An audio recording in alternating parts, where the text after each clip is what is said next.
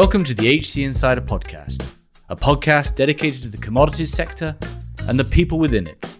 I'm your host, Paul Chapman.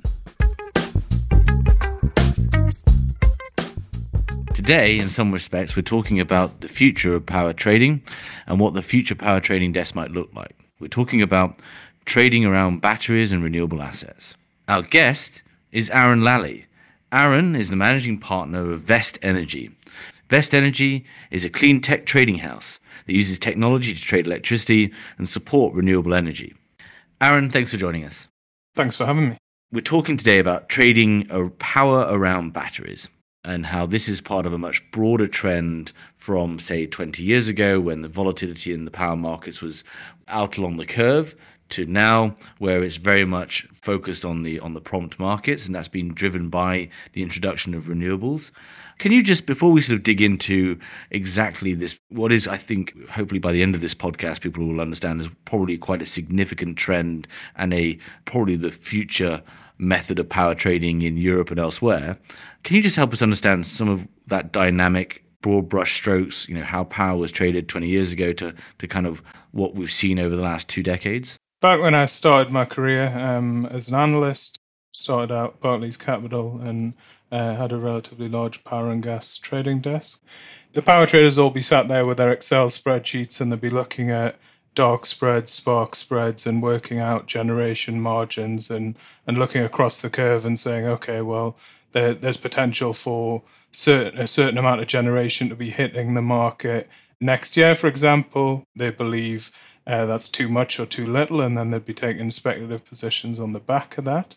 That historically has has been how power has been traded in Europe.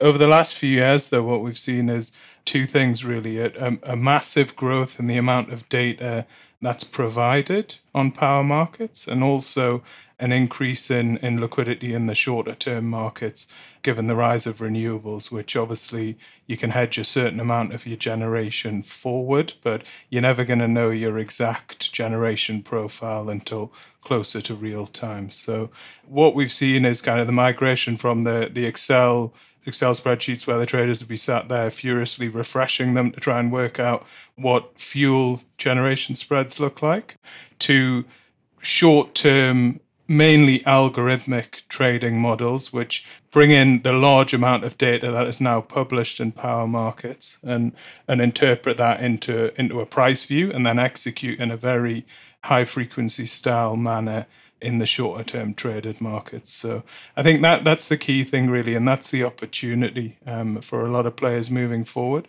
How quickly can you internalize into your business model uh, technology trading in power? And as, as a result of that, which which assets can you can you pick up and hedge or, or own and, and fully extract the, the maximum amount of optionality from?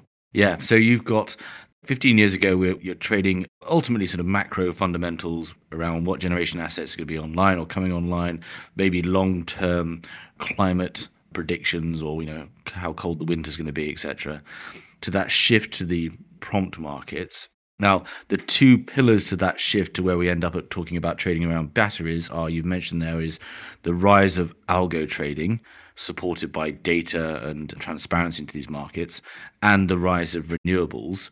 We've covered sort of the rise of renewables uh, elsewhere, and you know, that's easier to understand. There's probably some heavy lifting to do here. Can you just give us an uh, understanding, as best as possible at a high level, what algo trading is in power? When it started and kind of what the um, the infrastructure was required to be in place to enable that kind of trading to happen. Yeah, exactly.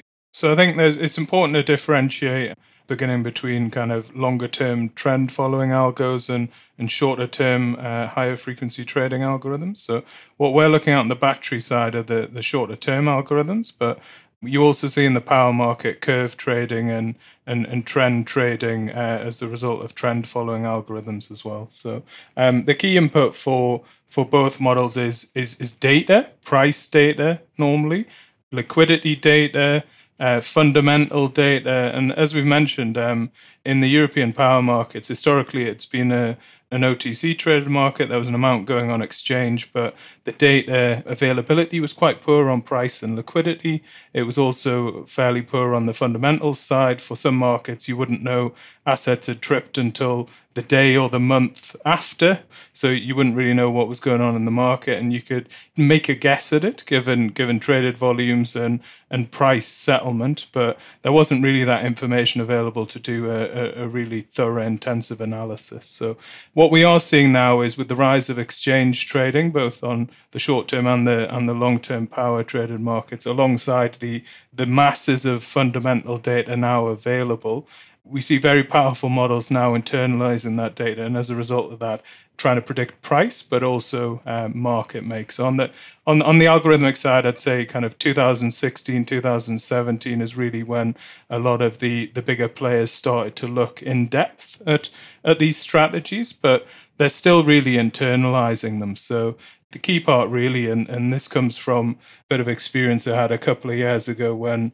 i was leading a a short term power trader that used a very strong piece of price predictive software in the UK power markets. When we went round to potentially sell the services from the algorithm or even sell the business. We spoke to all the major energy companies operating in in the UK power market and on the short term side and it was actually amazing how little technology they were using and as a result of that that was the opportunity we thought was available for Vest so mm. so yeah algorithmic trading relatively new the last 3 or 4 years really picked up speed probably over the last 12 to 18 months though with the rise of algorithmic traders uh, in the UK. Obviously, that's been happening for a bit longer in, in some of the Nordic countries with the, the NIASes and the Incommodities of the world. There's a fundamental reason why this works for renewables that we'll come on to, but just to set that scene for us, you're talking a velocity of trading that would just be impossible for a human to handle, right? It's a speed of trading, but it's also an internalizing of all the fundamental data. So long gone are the days where you do your your stack analysis of a power market and you say, okay, well, basis availability and what we think demand's going to look like. We think next March is undervalued, so we'll trade that. I think now what the, the actions are just so much quicker. So it's all around okay, what's happening over the next half hour? How are renewables performing versus expected? Have any plants tripped? How's demand performing? Are there any changes? There's too much data for a human trader to internalize. And if they are able to internalize it themselves, they won't have executed in the timely manner an algorithm would have. So it's a mixture of both the amount of data available, internalizing it, but then actually speed to market and how quickly you attempt to monetize that you. Mm.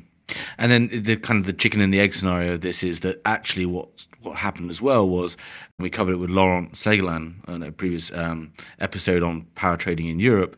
That 2010s, you just saw this through a mixture of government policy and, and so forth, a huge amount of renewable generation coming online, solar, wind, in particular, which had these intermittency issues, but but are much more variable in terms of outputs, and that really meant that that short term volatility started to creep into the market as well, which again fits with the algorithmic trading. So I think, yeah, really it has been, um, there has been an increase in liquidity in the shorter term power markets. There's been a tick up in volatility, but the key part really is volatility really increased in the UK over last winter. Everyone's now looking at a range of different power markets in, in Western Europe and saying, okay, well, we're losing this base load supply. Everyone understands that. We're adding intermittent renewables. Again, a very well trodden story. Everyone understands that. What is going to fill the gap? And we strongly believe it's going to be flexible generation and, and in particular batteries because you're going to need assets that one can respond very quickly to, to changes in renewable forecasts and, and balance the grid, but also provide a range of other grid services that that'll allow the power grid to remain stable going forward. Yeah.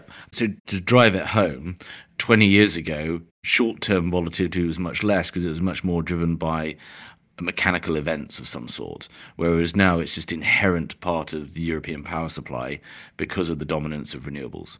Yes, the volatility might have been might have been there at times when you saw larger plants trip, for example. Just the liquidity wasn't there to trade it, so you wouldn't be able to to monetize that volatility because there was there was no offsetting trade. Whereas now, actually, renewables are trading very actively, and renewable traders are trading very actively in the short term power market. So there's the other side for the trade now, whereas historically, yeah. you, there, there wouldn't have been. Yeah. So then batteries come along, or starting to come along, we should say, as obviously a solution for that intermittency of renewables. Can you just talk about, I guess, give us some orientation as to how prevalent batteries are at this sort of utility scale and what the owners of those batteries are attempting to do with them?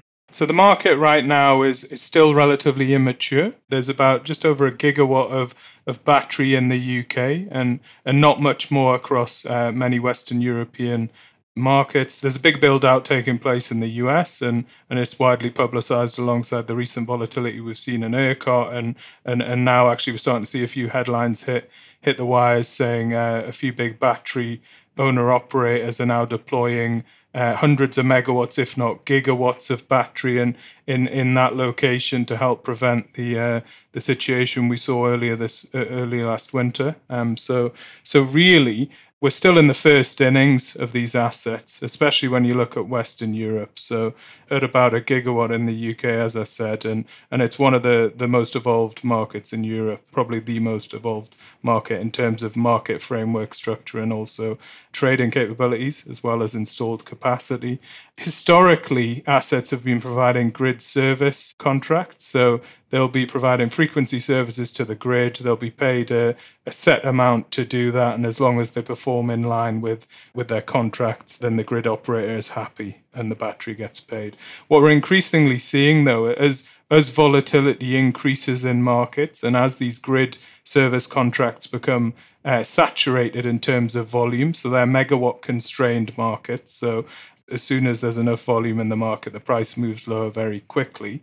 Batteries are now moving into the traded market. So if you look over the, the last few years um, in Western Europe, volatility events haven't really been there. I guess a lot of people can point to the 2016 17 winter where we saw um, the French nuke situation, and, and as a result, we saw some pretty spiky prices across Europe. But post that, and, and, and we've also had the Beast from the East 2018, but relatively isolated events. There weren't long winters of, of, of volatile peak pricing.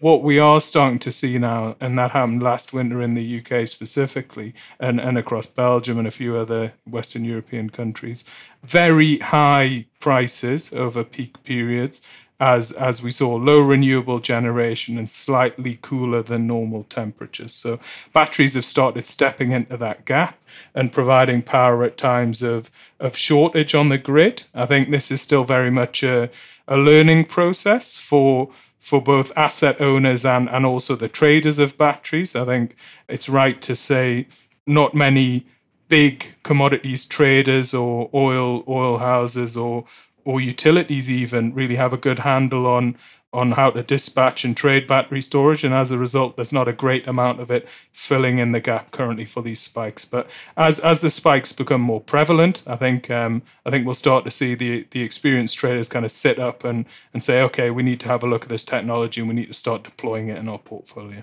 yeah, and I want to move on to that and, and do the deep dive on on how you actually trade around these batteries.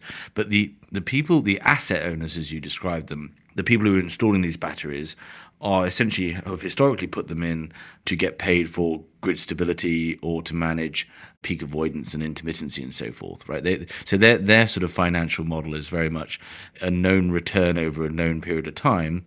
Typical NPV would be the assumption there.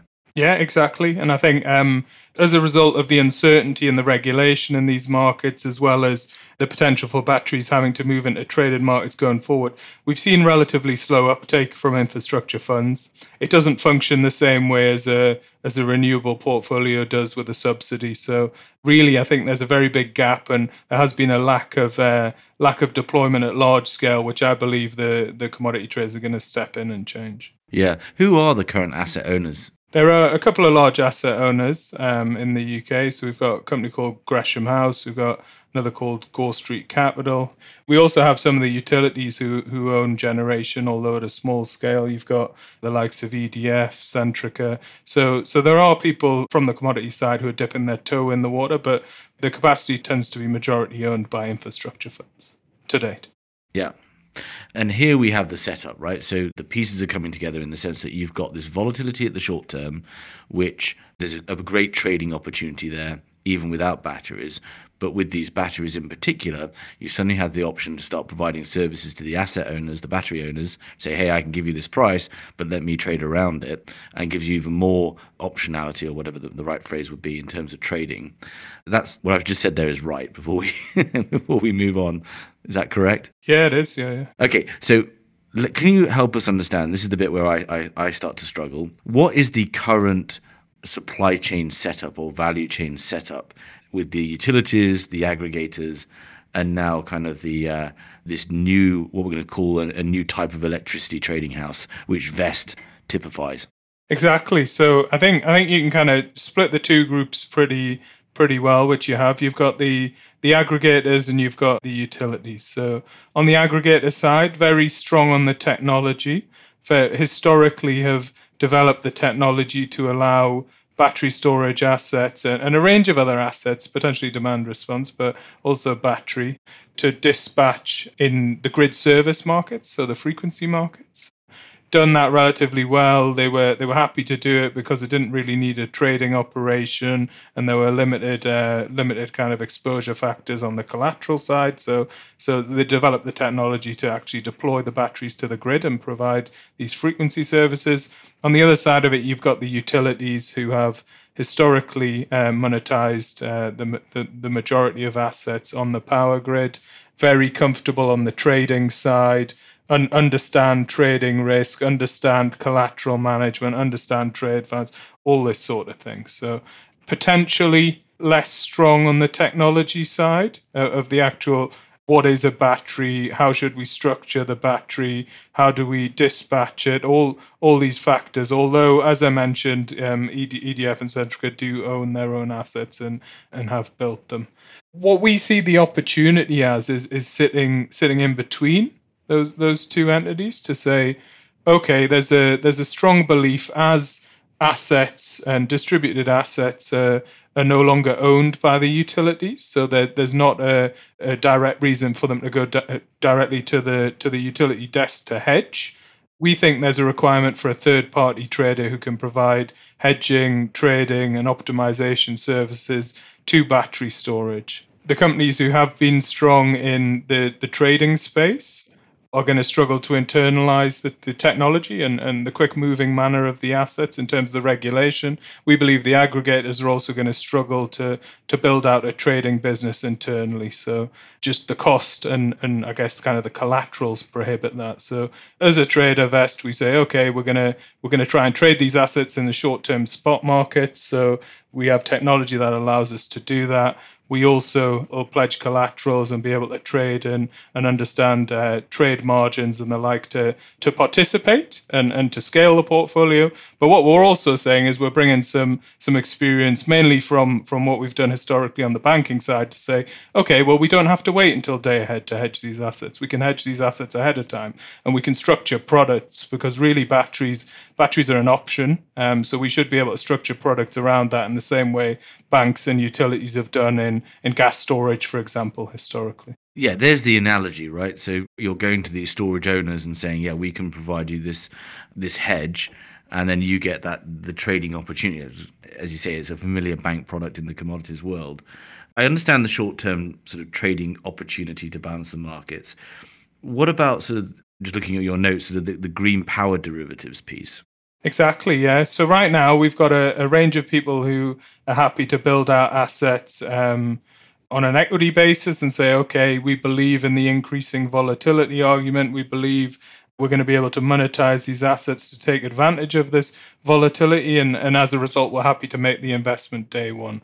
What we're not seeing is a high level of, of bank finance in this space, mainly because there are very few ways to hedge revenues forward. So there are certain companies in the space who who provide a floor pricing mechanism where they say, okay, we'll guarantee you a, a minimum offtake level for for your battery. Yeah, and then we have green power derivatives where we say, okay, we should no longer be be just kind of offering a, a minimum offtake level to to battery owners and then taking a portion of the upside when we're above that. We should be providing them with the facility to hedge revenues for months, years, or or even the ten year life of the asset ahead of time. So we recently transacted a deal with a, a large owner operator in the UK.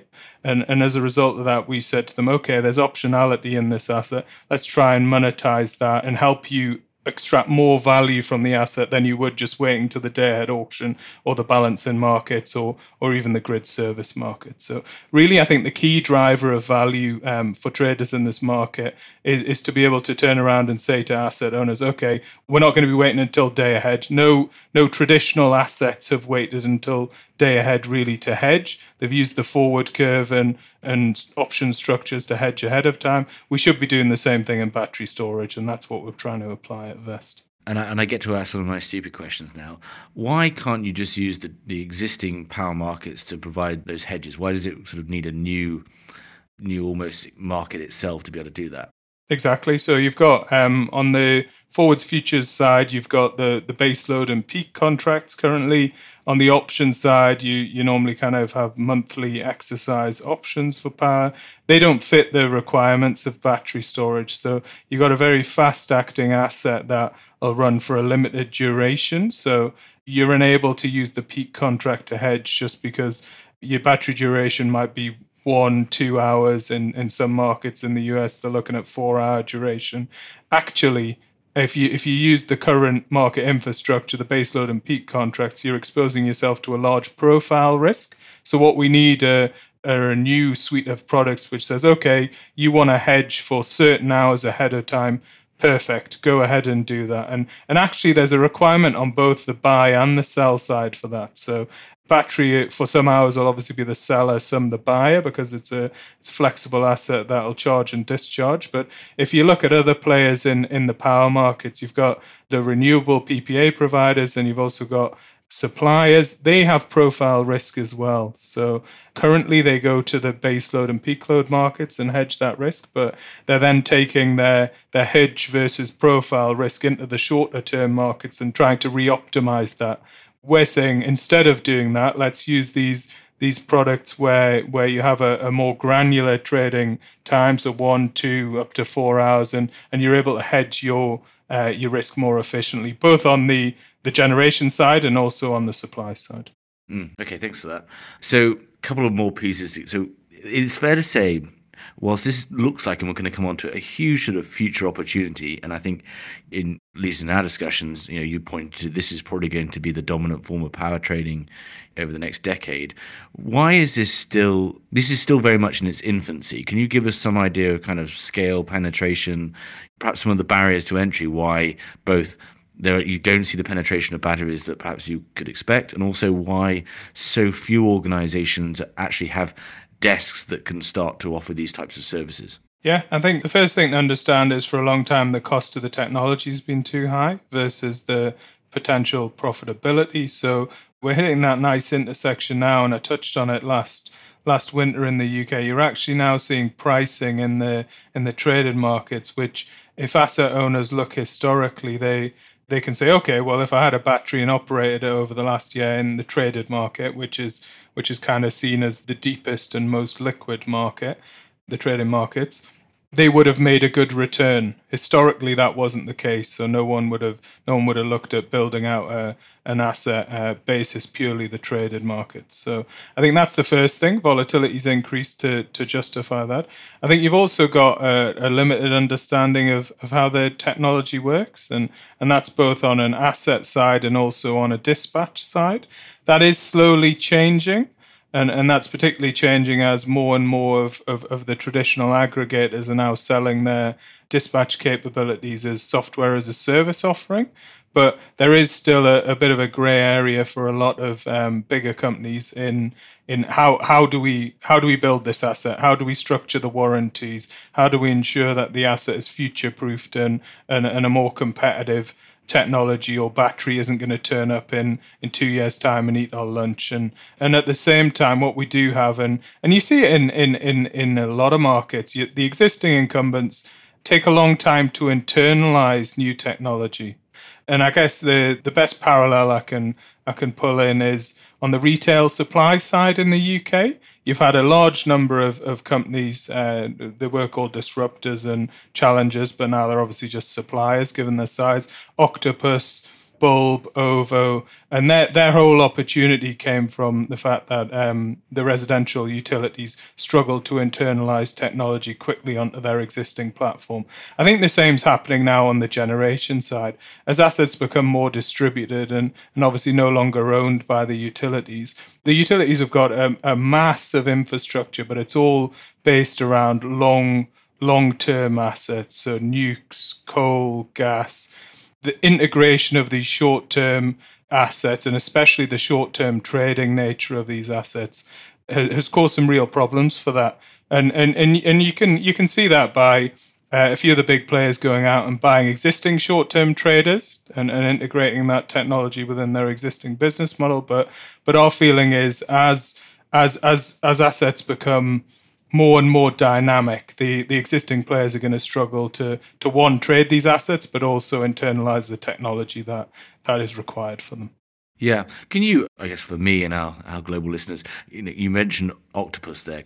How do they fit into their, their aggregators? As I understand it, have they leveraged technology to push out traditional suppliers? So Octopus on the on the retail supply side they've leveraged technology in a, in a range of different ways. First of all, uh, they've built out a, a, billing system called Kraken, which reduces the cost significantly of uh, of servicing their customers. They also integrated technology instead of having to re- ring up a call center and, and wait on the phone for 30 minutes up to an hour to actually speak to someone. They integrated technology pretty quickly to provide a better service for, for their residential customers. So, slightly different to what we're looking to do on the generation side and more specifically the battery side. But what it, what it, what it does show us is that if we can if we can understand this technology and integrate it into our business quickly, these bigger companies have a three, four, five year turning circle, and and there's a lot of market share we can capture in that time. Mm.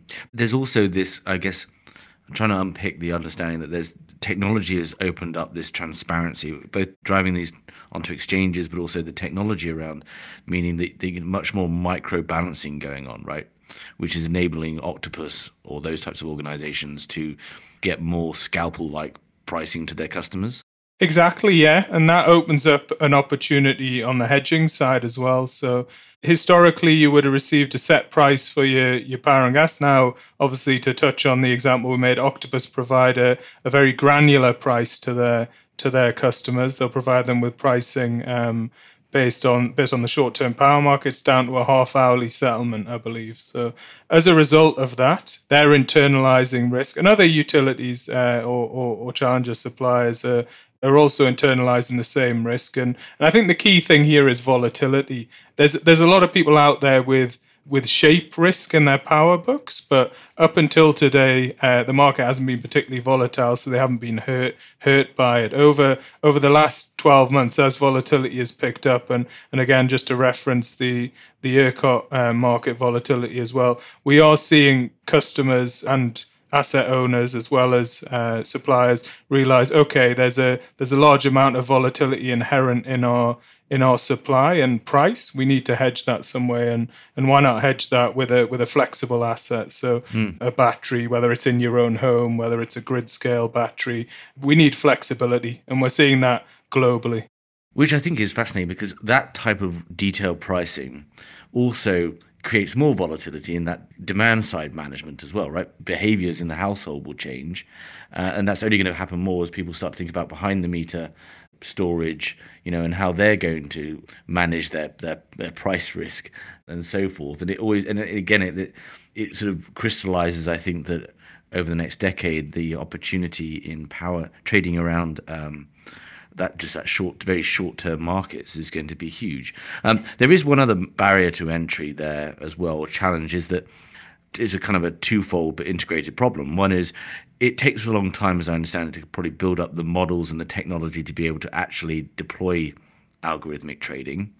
And as you put in your notes and our discussions elsewhere, you also need the human skill set to sit above those algorithms to make sure that they're being managed from that level as well. They're not going not going wrong.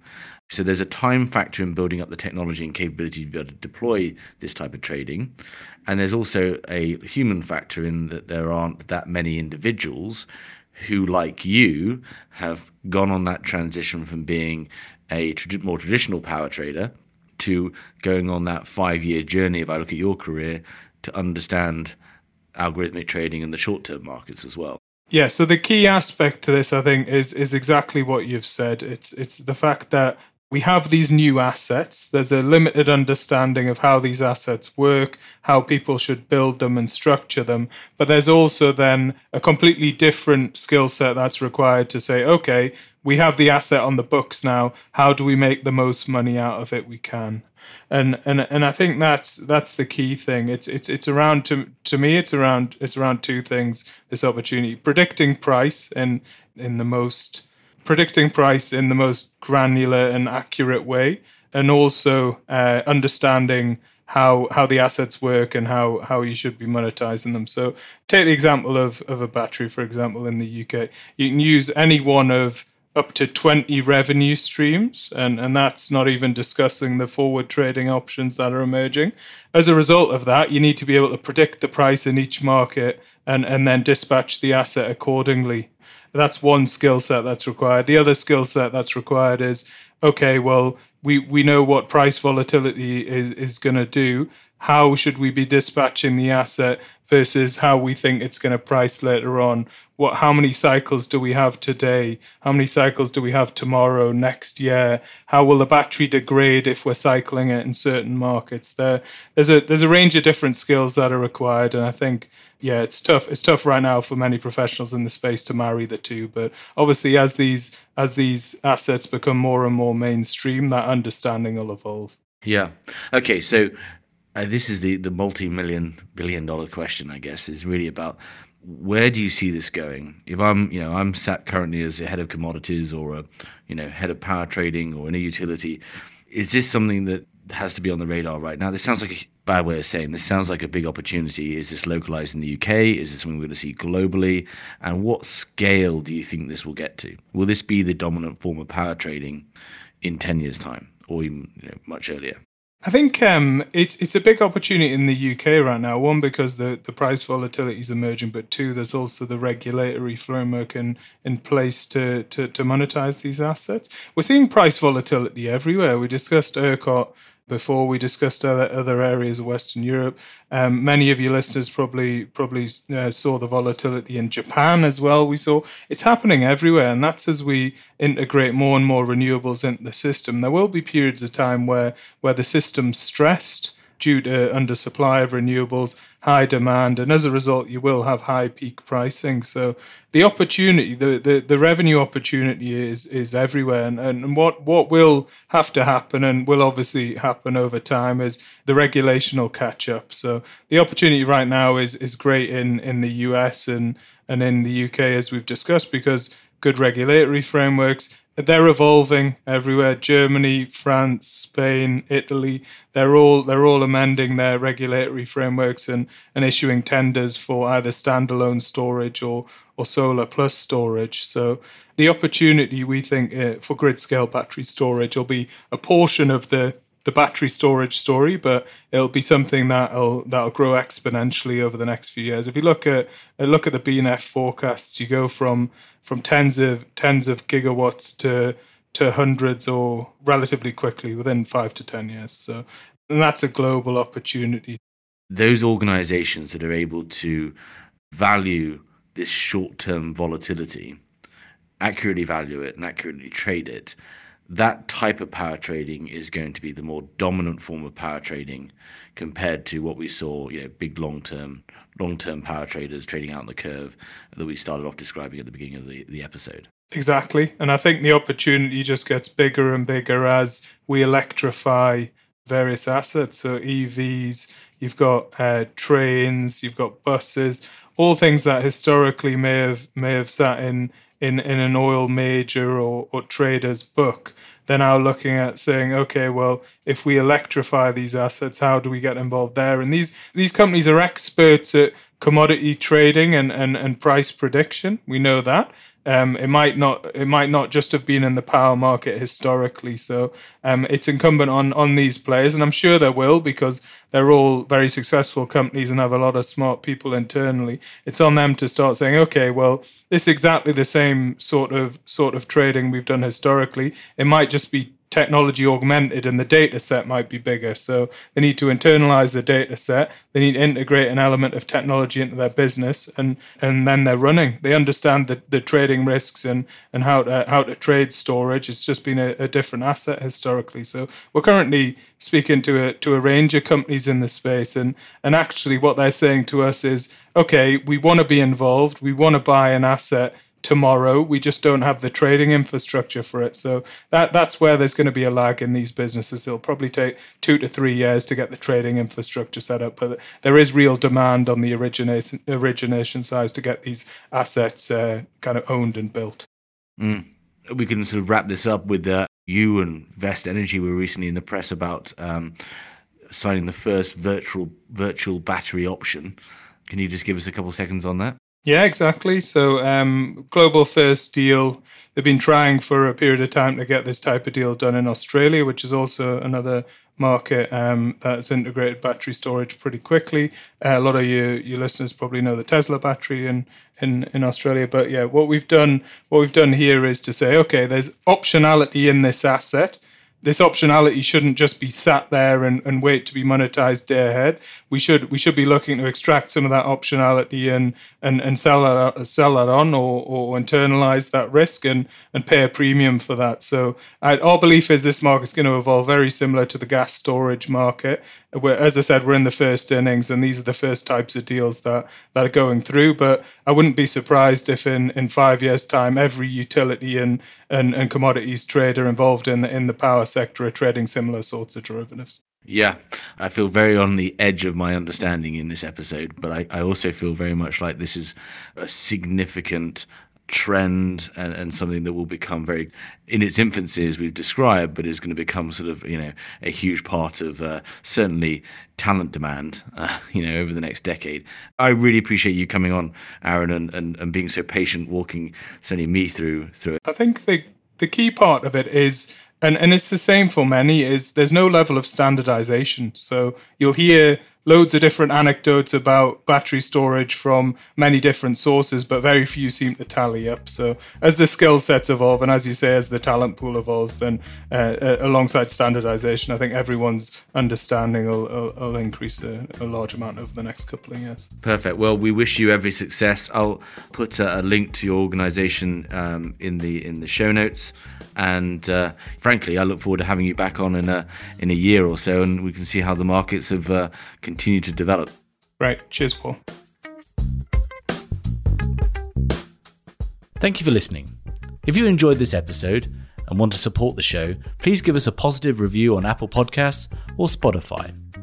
To find out more about HC Insider and Human Capital, a search firm dedicated to the commodities sector, go to www.hcinsider.global, where you'll find more original content on the commodities sector and more details on our offering as a search firm and our locations around the world.